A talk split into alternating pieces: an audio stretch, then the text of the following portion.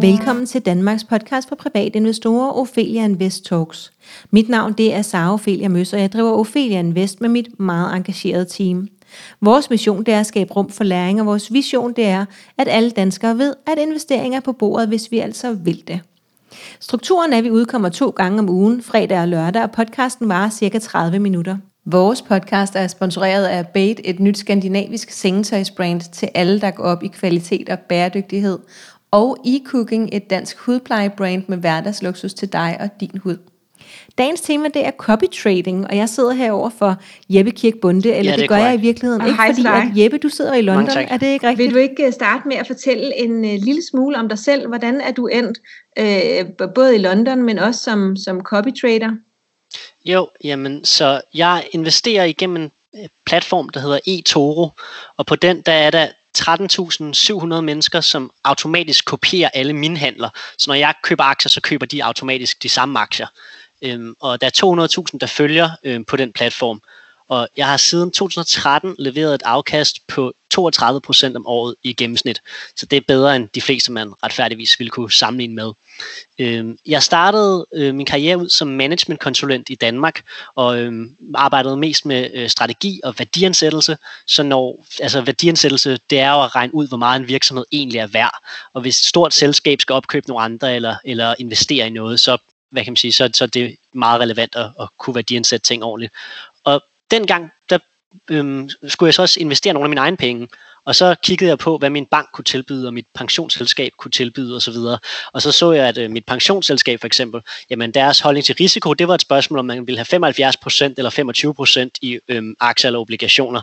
Og derudover så investerede de det hele i danske aktier og i danske obligationer, og der var ret høje gebyrer, og jeg tænkte, okay, så det er overhovedet ikke diversificeret, der er høje gebyrer, det kan jeg nærmest umuligt gøre dårligere selv. Og min bank var ikke meget bedre. Så jeg var ligesom tvunget ud i det til at gøre det selv, efter at have kigget på mulighederne. Og så begyndte jeg at gøre det selv, og det gik så rigtig, rigtig godt. Og på grund af det her fænomen copy trading, som man kan på eToro, var der så flere og flere, der begyndte at kopiere mine handler. Og så på et tidspunkt, så tjente jeg mere på mine investeringer på eToro og dem, der kopierer mig, end på mit konsulentarbejde. Og så sagde jeg mit konsulentarbejde op, og har så kun arbejdet med investering siden da. Og det er så fortsat med at gå rigtig godt. Jeg har fået mig 2 assistenter, og det er så det, jeg laver i dag, og skal fortsætte med at lave. Jeg endte i London. Hvad skal man bruge 2 assistenter til? Jamen til de ting, som ikke er de sværeste ting, men som stadigvæk er meget vigtige og relevante. Altså der er masser af flere ting, som jeg kan foretage mig, hvis der er flere timer i døgnet, og det at have noget lidt hjælp. Man kan sige, at i dag er der rigtig mange gode services, man kan købe på nettet, så hvor man kan sige, en gang for at kunne drive et selskab, skulle man måske have rigtig mange ansatte, hvor i dag så er der rigtig mange ting, hvor du bare kan betale et fast månedligt abonnement, og så har du adgang til de der analyser, eller du betaler et fast abonnement, så har du adgang til de her værktøjer, du kan have nogle rådgiver derude. Der er masser af sådan måder, man kan komme udenom det her, men det kan også være fint nok måske at have nogen, ligesom du selv har, der kan løse lidt sådan mere ad hoc ting. Ja, og kan vi prøve at starte endnu mere tilbage? Altså, hvad har du læst, og hvorfor gik du overhovedet den vej? Jeg læste International Business and Politics på CBS på min bachelor, og så kan man sige, dengang tænkte jeg, at jeg var interesseret i politik, og så blev jeg så lidt interesseret i forretning. Så skrev jeg årets bedste bacheloropgave dengang omkring skattely og finanskrisen. Ja. Og så fik jeg lidt, blev jeg inviteret til nogle middage af nogle store konsulenthuse, og så fik jeg ligesom øjnene for, at management consulting, det var der det hele skete. Det var ligesom dem, der, altså når nogle andre havde ville tage nogle store beslutninger, så var det ligesom dem, der i virkeligheden gjorde det og blev sat til det. Så jeg indså om, det var det, jeg skulle. Og så tog jeg en kandidat i finans og strategi fra CBS, og var lidt i udlandet nogle forskellige steder i USA og Indien henholdsvis. Og så startede jeg så som managementkonsulent. Jeg skrev min kandidatafhandling som en værdiansættelse af Facebook dengang. Så, okay. Så jeg fik ligesom hele det akademiske investeringsapparat på plads der. Men så kom jeg så ind i konsulentverdenen, og der var, kan man sige, der blev så lige lagt et niveau ovenpå med altså nogle lidt andre måder at gøre tingene på end den akademiske måde, også nogle lidt bedre ting. Men man kan sige, allerede der var der allerede nogle sådan ting i forhold til værdiansættelse, hvor jeg mente, at altså der var en måde, jeg gerne ville gøre det på, hvor man kan sige, den må du ikke gøre der, når vi skulle lave de værdiansættelser til kunderne. Men dem har jeg så helt frit slag til at lave, som jeg vil i dag. Så det Ja. Og det der ekstra niveau, hvor at du ved, du havde det akademiske fundament, og så fik du noget managementkonsulentniveau ovenpå. Hvad var det gav dig ekstra? Hvad gav det mig ekstra? Jeg synes, der er nogle forskellige industrier, som har forskellige ting, der er vigtige. Og så når man laver en værdiansættelse af et selskab, så hvad kan man sige, hvis du får de sådan 5-6 vigtigste ting på plads og gør dem ordentligt, så er de mindre vigtige ting, hvad kan man sige, de gør mindre forskel, naturligvis. Og det er så det er sådan lidt mere at prioritere de ting med, hvad det egentlig er, der er vigtigt. Og det, der ikke er vigtigt, behøver du ikke. Hvor akademisk, der er mange, der ikke rigtig har taget stilling til, hvad der er vigtigt. Så det er det vigtigere, at noget uvigtigt er gjort korrekt, end at noget er, hvad kan man sige, det hedder ballpark korrekt. Så man vælger hellere ofte at ignorere noget helt, end at gøre det sådan halvforkert. Selvom det faktisk er mere korrekt at gøre det halvforkert, end slet ikke at gøre det. Okay. Jeg ved ikke, om det giver mening for folk. Ellers så kan folk jo lige rewind og høre det igen. Ja. Jeg synes, det gav okay mening. Men så følte du alligevel, at det var lidt, at der var nogle bånd, der bremsede dig lidt, i forhold til, at du gerne ville gøre tingene på din helt egen måde? Altså, jeg vil sige, jeg var meget, meget glad for at være konsulent, og det var også sådan, jeg endte i London. Jeg blev spurgt, om jeg ville på et projekt 3 måneder i London. Så kom jeg til London, så blev 3 måneder til 6 måneder, blev til 9 måneder, og så, hvad kan man sige, så blev jeg meget glad for London, og så har jeg så boet i London lige siden. Og hvor længe er det siden? Hvad er det nu? 6 år siden. Okay, og må vi spørge, hvor gammel du er? Jeg er 33. 33, okay. Så tænker jeg, så er du jo nået relativt langt på sådan forholdsvis kort tid. Jeg vil sige, jeg har så skyndt mig meget, så det tager så er jeg måske bagefter for nogle andre parametre. Men så hurtigt igennem hele skolesystemet? Ja, relativt. Det pause. Jeg havde et enkelt års pause, hvor jeg var arbejdet et halvt år i EU og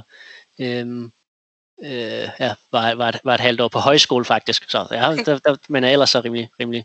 Og jeg vil også sige, i konsulentbranchen synes jeg også, der er en fordel ved at starte der, at man bliver tvunget ud i mange forskellige industrier og skal sådan altså hvis du skal kunne rådgive nogen, der har arbejdet et sted i 20 år, så skal du lynhurtigt kunne virke som en insider. Altså virkelig du kan på dag 1, så kan du lære alle de forkortelser, der er et sted udenad. Så kan du lære alle navnene udenad. Så kan du lære præcis, hvad det er for nogle produkter, der er, hvordan de virker, og hvad teknologierne er. Og altså, man skal være lynhurtig til at kunne forstå alt det relevante for at kunne, bare for ikke at virke dum, ikke? Og så skal du så rent faktisk også op på et niveau, hvor du kan lynhurtigt levere noget brugbart, hvor du så kan trække på nogle andre ting selvfølgelig, og særligt nogle værktøjer i forbindelse med at levere nogle projekter hurtigt, så på den måde synes jeg også, det har været det er ligesom, der er man lidt på et hurtigt tog, og så spørger man, hvor længe man kan holde fast i det. Men det var så ikke dig, der ikke kunne holde fast, men du valgte aktivt noget andet til i stedet? Ja, så jeg, hvad kan man sige, da jeg godt vidste, at investeringerne, det ville blive fremtiden, så sagde jeg ligesom, at jeg skal have en mere forfremmelse inden for consulting, og så er det. Og så da jeg fik den forfremmelse, så ikke så lang tid efter, så fortalte jeg, at nu var det. Og hvor længe er det så, at du har været all in på investeringerne? Da er vi snart 3 år. 3 år, okay. Og hvad er dine mål med dine investeringer? Altså jeg kan forstå, at det var til at starte med at bare slå pensionskassen og banken, men hvad ellers? Man kan sige, jeg har ikke sådan helt konkrete talmål, fordi jeg mener altid bare, at bedre er bedre. Så hvis jeg kunne få 35%, jamen så er det fremragende. Men hvad hvis jeg kunne få 36%, så er det jo endnu bedre. Hvad kan man sige, målet er altid at have den allerbedste performance inden for afkast i forhold til risiko. Så det vil sige, hvis der er noget, jeg vurderer, det her, det kan jeg gøre, det øger min risiko en smule, men det vil potentielt give mig meget højere afkast, så vurderer jeg måske, jamen det er værd, men det er så til en vis grænse, ikke? Og så der kan også være nogle steder, hvor jeg siger, nu accepterer jeg lidt mindre, hvad jeg tror vil give det højeste gennemsnitlige afkast, for at minimere min risiko lidt, fordi der er et andet bytte der. Men så det, hvad kan man sige, så målet det er, og hele tiden prøver at få den maksimale performance inden for det parameter der mellem risiko og afkast.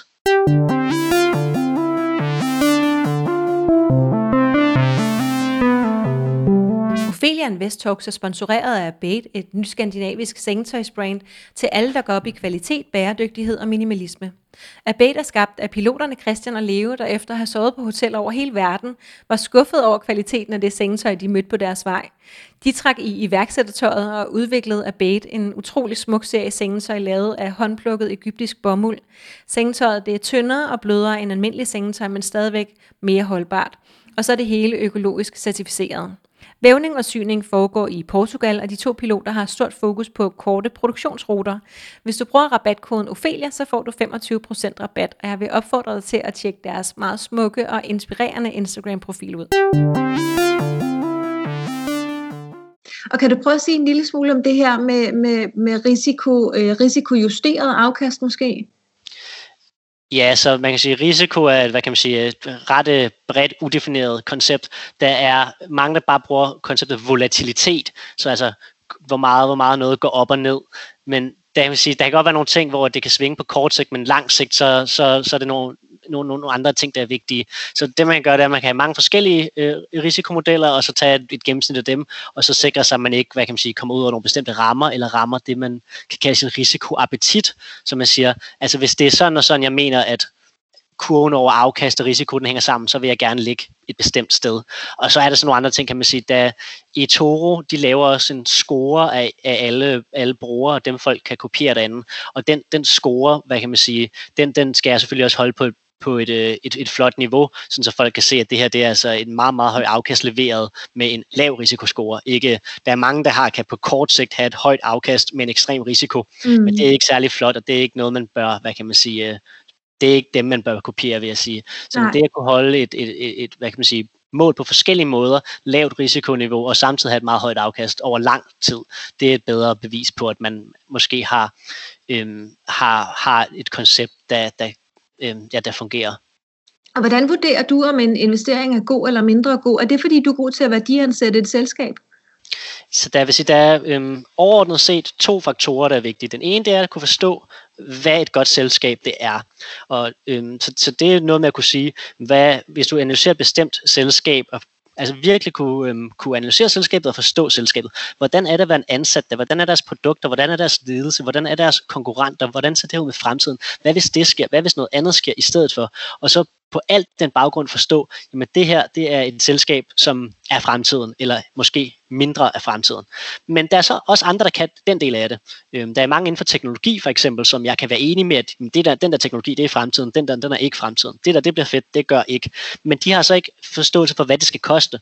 Så det kan godt være, hvis jeg jeg kan lide Netflix, du ser Netflix, vi ser Netflix, men hvad skal det så koste? Er det 100 milliarder? Er det 1 billion? Hvor meget? Altså, og der er sådan nogle andre, som er rigtig gode til det med at kunne forstå, hvad forskellige cashflows bør koste ud fra forskellige scenarier, særligt inden for banker og investeringsbanker. Og de kan så den del rigtig fint, men kan måske, så de kan godt, hvis de får at vide, det er den nye teknologi, kan de godt sige, hvad den skulle koste, men de kan så ikke regne ud, om det er den nye teknologi, eller om det er det, der kommer på mode, eller om det er det, der folk vil have i fremtiden. Og jeg må sige, jeg mener, jeg kan begge dele, så både sige, hvad der er i fremtiden, og hvad det skal koste, og det er der også andre, der kan, men det er der færre, der kan, og derfor er der ekstra afkast i markedet til dem, der kan det. Der er også andre, man kan sige, man bliver belønnet i markedet, hvis man bidrager med noget unik viden inden for et eller andet. Om det er så noget unik data, eller en unik måde at analysere på, eller hvad det er.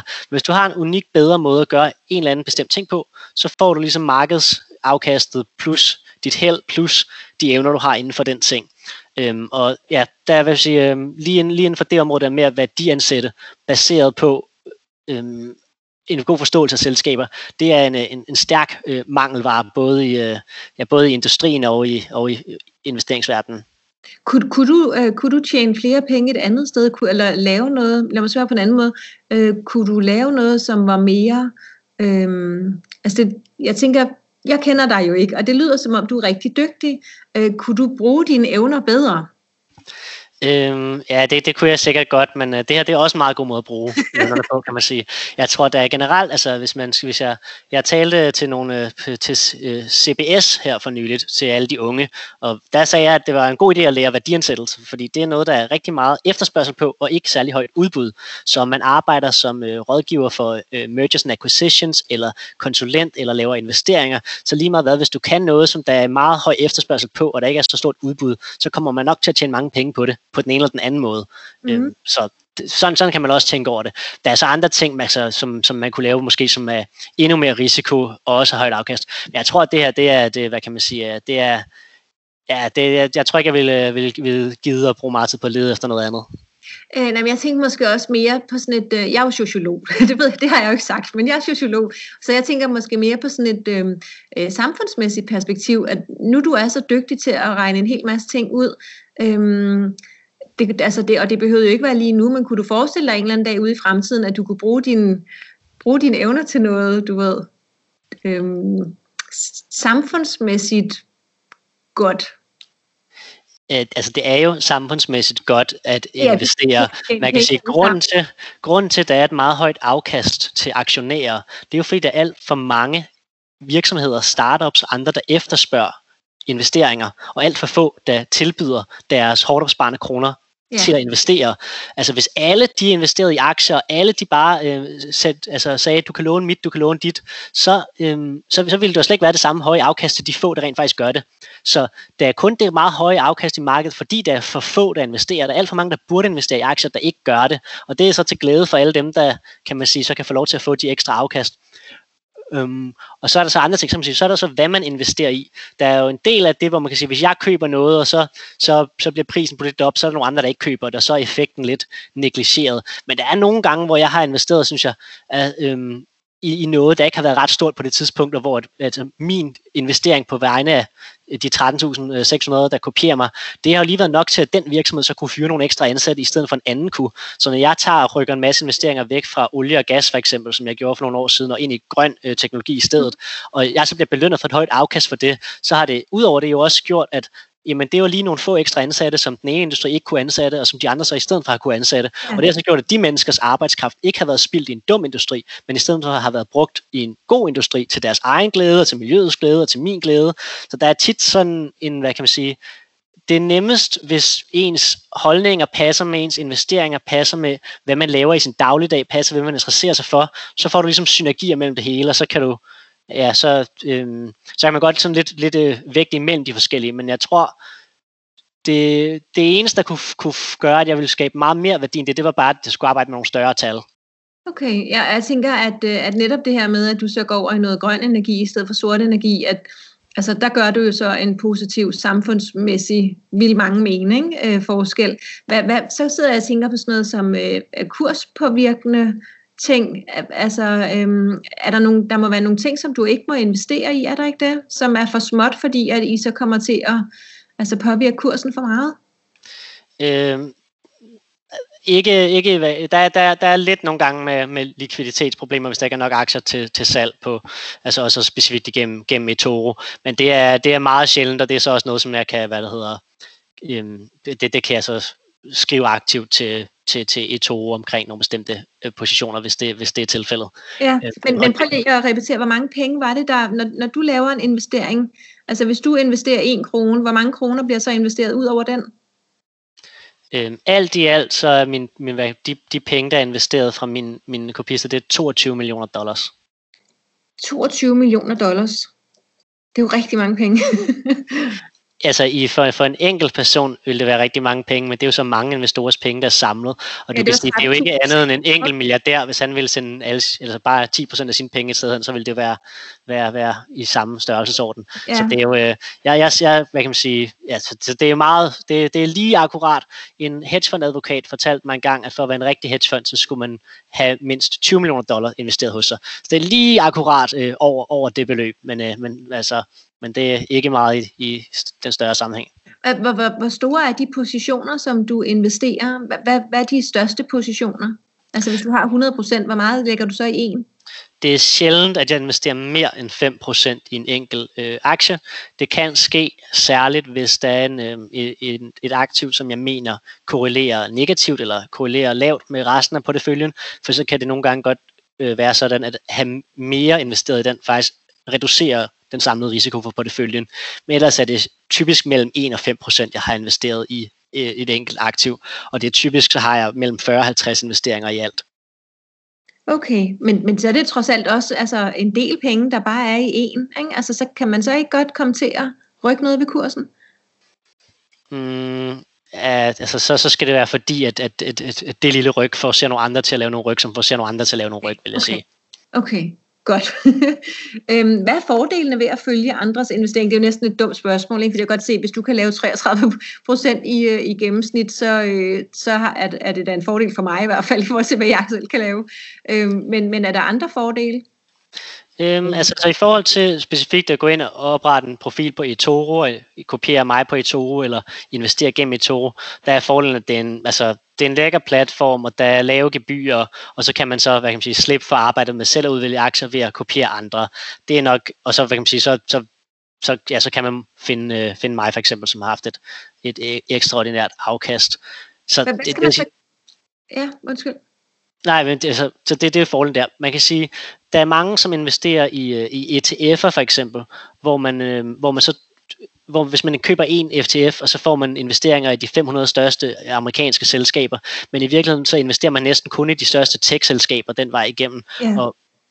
Og egentlig er det meget store selskaber, man har investeret i, og man betaler faktisk også 0,5% gebyr om året til BlackRock, eller hvem der udbyder den ETF, så man kan sige, en ETF er også en fin investering. Du kan også investere gennem din lokale bank, eller du kan gøre med eToro, og der er sådan, altså det er bare forskellige niveauer, jeg vil sige. En ETF er bedre, end hvad man får i sin typiske bank, og det jeg har skabt på eToro, her vil jeg sige, er bedre end en typisk ETF, og måske nok også bedre end for langt de fleste at prøve selv.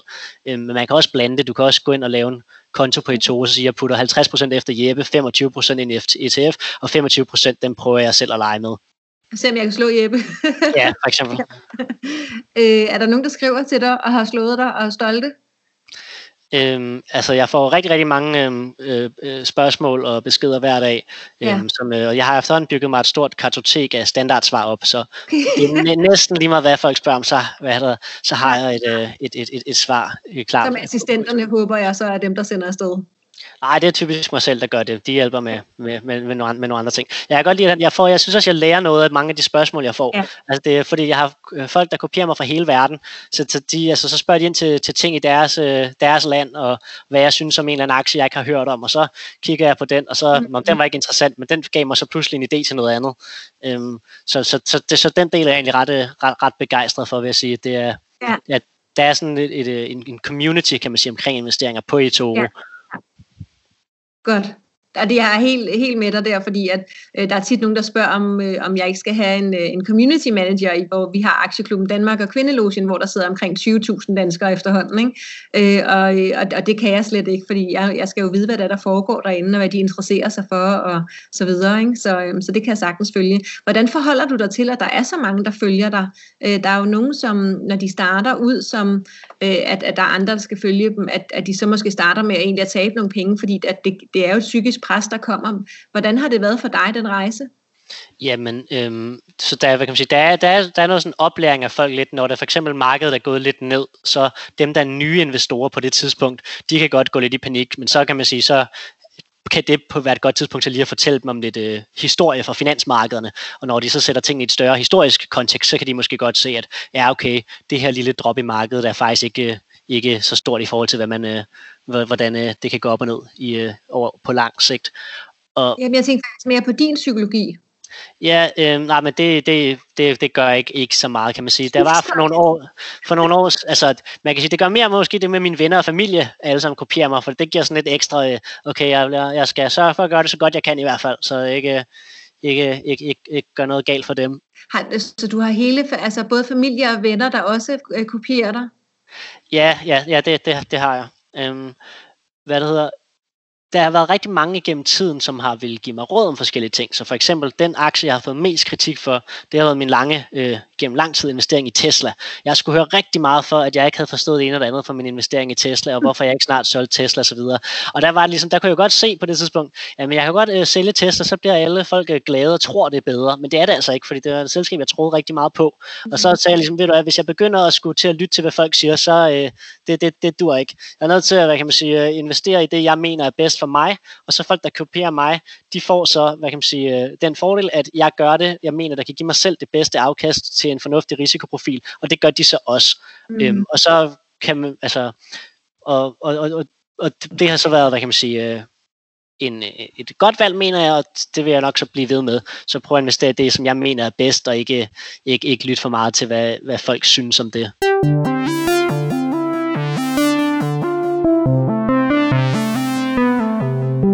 Ophelia Invest Talks er sponsoreret af e-cooking, der laver naturlige hudplejeprodukter, der indeholder så meget økologi som muligt.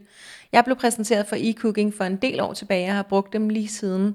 Jeg er særlig glad for deres små kapsler med A-vitamin, som jeg bruger hver dag. E-cooking laver hudplejeprodukter til både store og små, og er for alle os, der gerne vil have noget, som er dansk, naturligt og uden for meget parfume og pjat.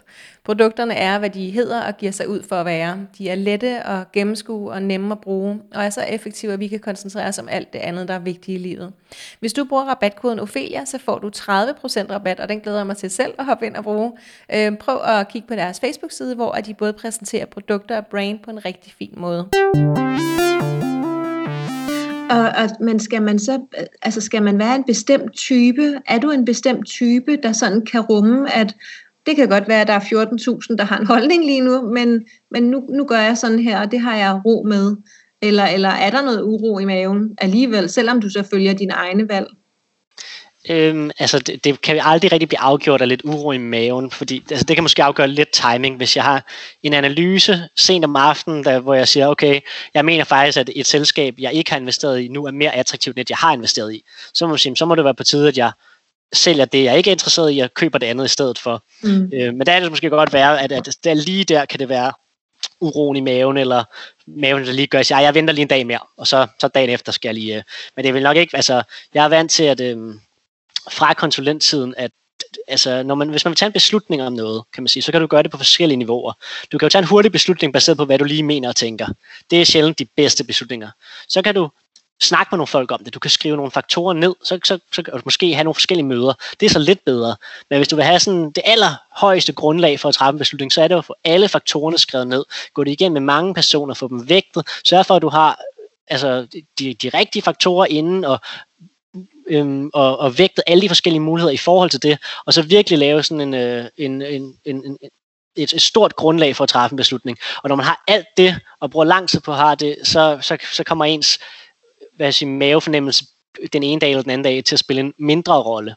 Ja, og laver du hele det store arbejde med de 40-50 investeringer, du har på et givet tidspunkt?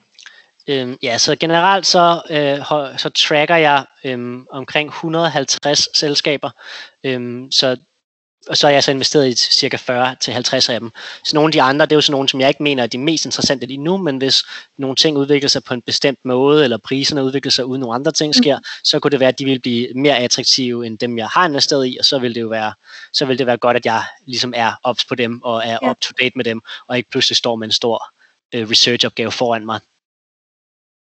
Okay, men det er der utrolig mange selskaber at skulle holde øje med og holde styr på og lave dybdegående analyser på osv., er det ikke? Jo, så man kan sige, man kan jo komme en del af vejen med at have en masse ting, der bliver opdateret automatisk og går ind i en masse modeller automatisk, så man ligesom kan overskue mange ting med på nogle færre metrikker. Ja. Så er der jo masser af andre selskaber, der leverer industrianalyser og værdiansættelse og så videre, som man kan læse for at have en, idé om i hvert fald, hvad alle andre mener. Og så skal der jo så ud over det være, et eller andet, som, hvor jeg så har noget ekstra indsigt, hvor jeg kan sige, det er det her, der gør, at jeg mener, at andre, de undervurderer det her, og jeg mener, at den er mere værd. Ja. Og det er jo så, det er meget arbejde, men det er jo så det, jeg laver. Så. Ja. Sammen med dit team. Sammen med mit team. Jeg er ikke kun mit team, også et godt netværk, vil jeg sige. Ja. Der er mange gange, hvor hvis jeg skal investere i noget, så skal jeg enten selv være ekspert i det, eller kende nogen, der er ekspert i det.